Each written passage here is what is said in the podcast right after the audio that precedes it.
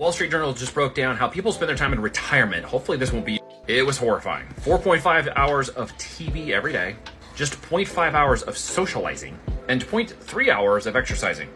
You gotta stop living the deferred life plan. What do I mean by that? It means I'll get to it tomorrow, I'll get to it next week. When I find the time, I'll do it.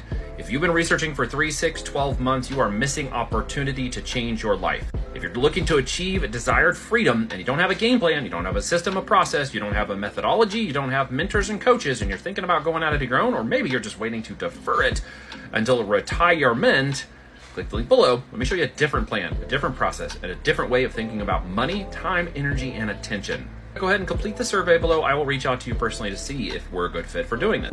One thing is for sure if you're working 70, 80 hours a week and not 70, 80 hours a month, you're going on the deferred life plan. Short Cast Club